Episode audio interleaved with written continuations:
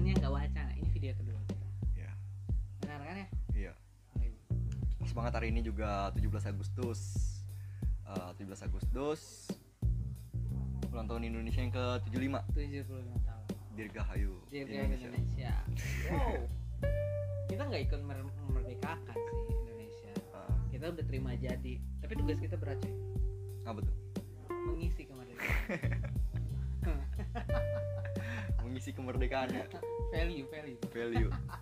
Mantap. Kemarin aku lihat ada thread di Twitter loh. Yang keren. Jobstreet Indonesia dari Jobstreet. Rame, cukup rame sebelumnya di awal Agustus. Tahu enggak apa? Di thread itu dibilang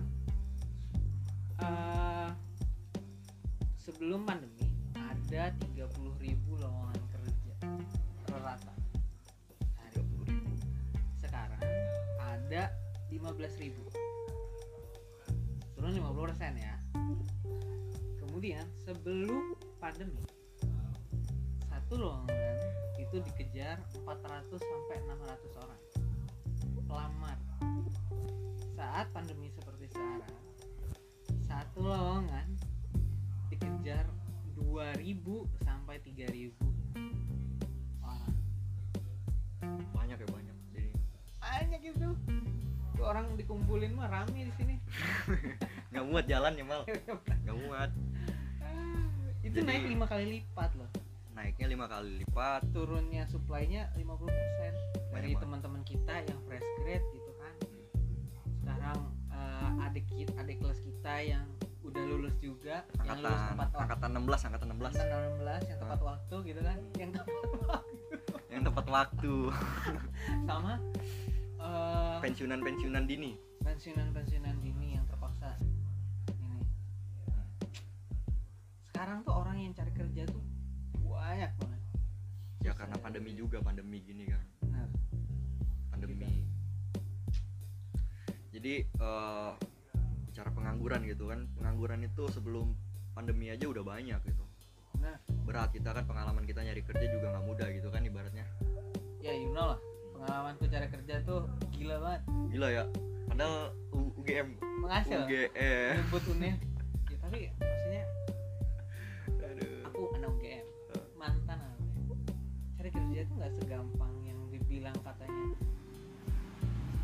Dikatain orang gitu. Apa? Bahwa anak UGM mah gampang cari kerja. Enggak, susah. Susah juga. Makanya sebanyak. Aku komit 20 minimal sehari aku daftar, yang bukan ecek-ecek aku daftar, yang komit aku daftar. Lama, susah ya. Kayak gitu. Apalagi pandemi gitu kan. Jadi pengangguran itu menurut gua banyak faktornya selain pendidikan itu sendiri, terus balik lagi ke pribadi orang. Gimana pendidikan itu kan fungsinya kan selain mencerdaskan kehidupan bangsa, pendidikan itu juga penyuplai tenaga kerja. Anjir, skeptis sekali Anda. Iya, penyuplai tenaga kerja. Penyuplai tenaga kerja. Unif itu kan kebanyakan gitu, penyuplai tenaga kerja ya. Nah, itu kita lihat gitu. Jelek dia.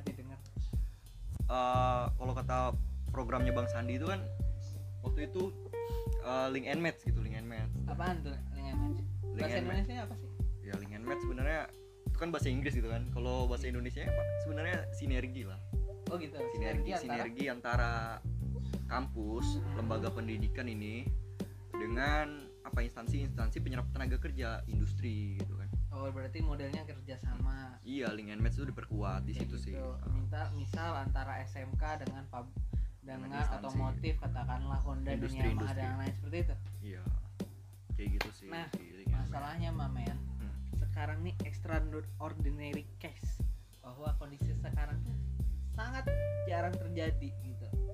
Singapura turun di kuartal kedua 42%, Amerika jatuh sampai bahkan terendah dalam 100 tahun, Indonesia juga begitu gitu kan, turun. Pertumbuhan ekonominya minus gitu kan.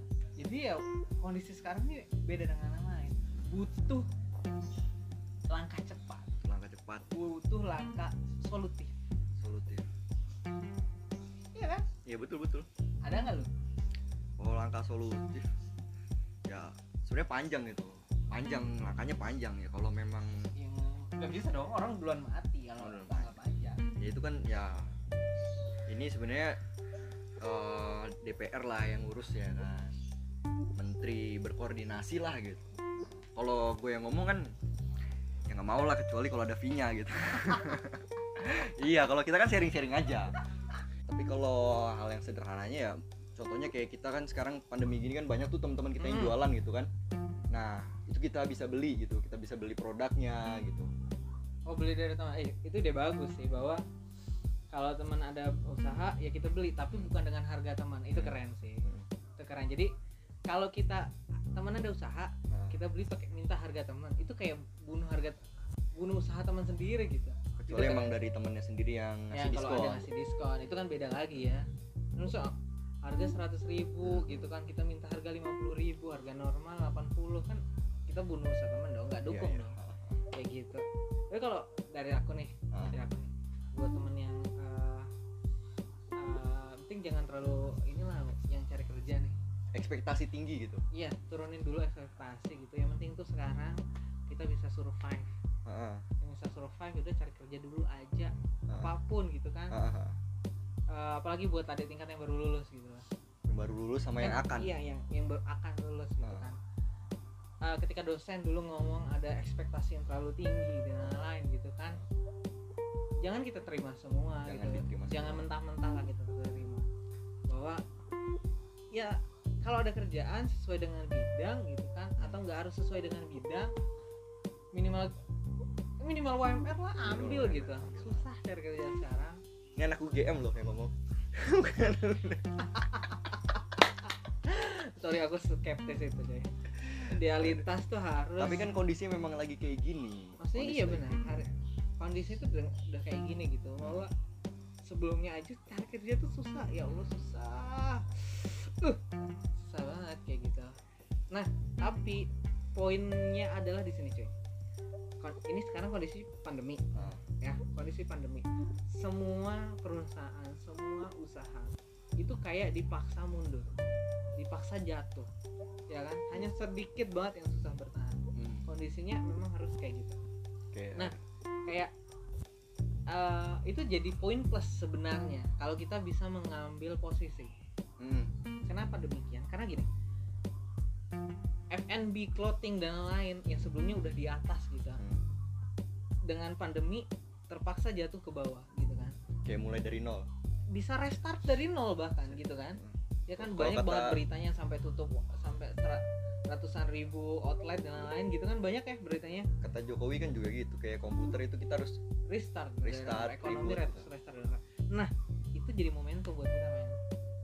Kalau yang mau usaha atau mau kerja ya saatnya kembali ke nol ya harusnya sama-sama bisa lari lagi. Tinggal siapa yang bisa bertahan sama ngambil peluang survive gitu, bisa survive ngambil peluang. Siapa yang bisa survive, siapa yang bisa kreatif di keadaan kondisi kayak sekarang, ngambil celahnya itu yang menang gak sih? Betul. Jadi memang ada juga kan itu quotes lah, gue lupa dari siapa ya, entah Steve Jobs atau dia praktisi di industri gitu. Jadi poinnya ketika krisis gini tuh yang paling penting itu kita nggak usah mikirin kita untung dulu gitu, revenue gitu kan. Nah, yang paling penting itu gimana kita bisa survive dulu, kita nggak bangkrut, bisa bertahan. Hari ini lo menang, besok lo bisa menang gitu. Tapi kalau kita collab hari ini, gimana kita bisa menang besok gitu kan. Gini itu aja ya? Benar, keren banget sih. Mungkin itu aja sih kalau kita dari hari ini. Buat teman-teman ya kan? Iya, yang pengen tahu lebih lanjut gitu. Mungkin kita sesingkat itu gitu. Gak enak juga bahwa sebagai orang awam yang masih dari awal gitu. Kita sharing-sharing aja gitu. Sharing-sharing aja bentuknya kayak gini. Ketika ada yang pengen lebih tahu. Yang penting kita tetap nge-fight lah, nge-fight. Penting kita survive dulu sekarang tuh survive. Semoga Indonesia merdeka ke depan bakal lebih cerah lagi juga kan. Tugas kita berat men. Berat. Yang tadi sudah dibilang, kita tidak ikut memerdekakan. Tapi kita harus mengisi kemerdekaan itu. Benar kan? Benar sekali. Nah, apalagi kita bentar lagi masuk ke bonus demografi. Bonus demografi. Itu ada, itu kayak pedang bermata dua. Bisa jadi momentum yang menguntungkan atau malah kolaps suatu negara gitu. Ketika angkatan kerjanya banyak, ketika itu bisa terserap semua, mungkin kita bisa ngalahkan Cina gitu. Dalam hal segi ekonomi yang sangat maju, kemudian pendidikan kita semakin lebih baik daripada Singapura dan lain-lain. Atau ketika angkatan kerja tidak terserap, ekonomi susah, pencurian di mana-mana, pembunuhan di mana-mana, orang stres makin banyak dan lain-lain gitu. Kriminalitas tinggi. Yes, benar banget. Gitu aja. Tapi ekspektasi kita tetap positif ya. Kita harus positif. Gitu. Yang penting kita survive dulu, tetap jaga physical distancing, pakai masker. Pakai masker, kita harus contohin pakai masker dong. Maskermu mana? Ada. Nah, kita buat di rumah juga ya. Dia di mana-mana gitu. Kita nggak buat di mana-mana. Kita buat di rumah. Ya, buktinya saya harus jauh-jauh dari Jagakarsa. Selatannya Jakarta Selatan ya. Itu Jakarta Selatan, paling selatan, mepet Depok.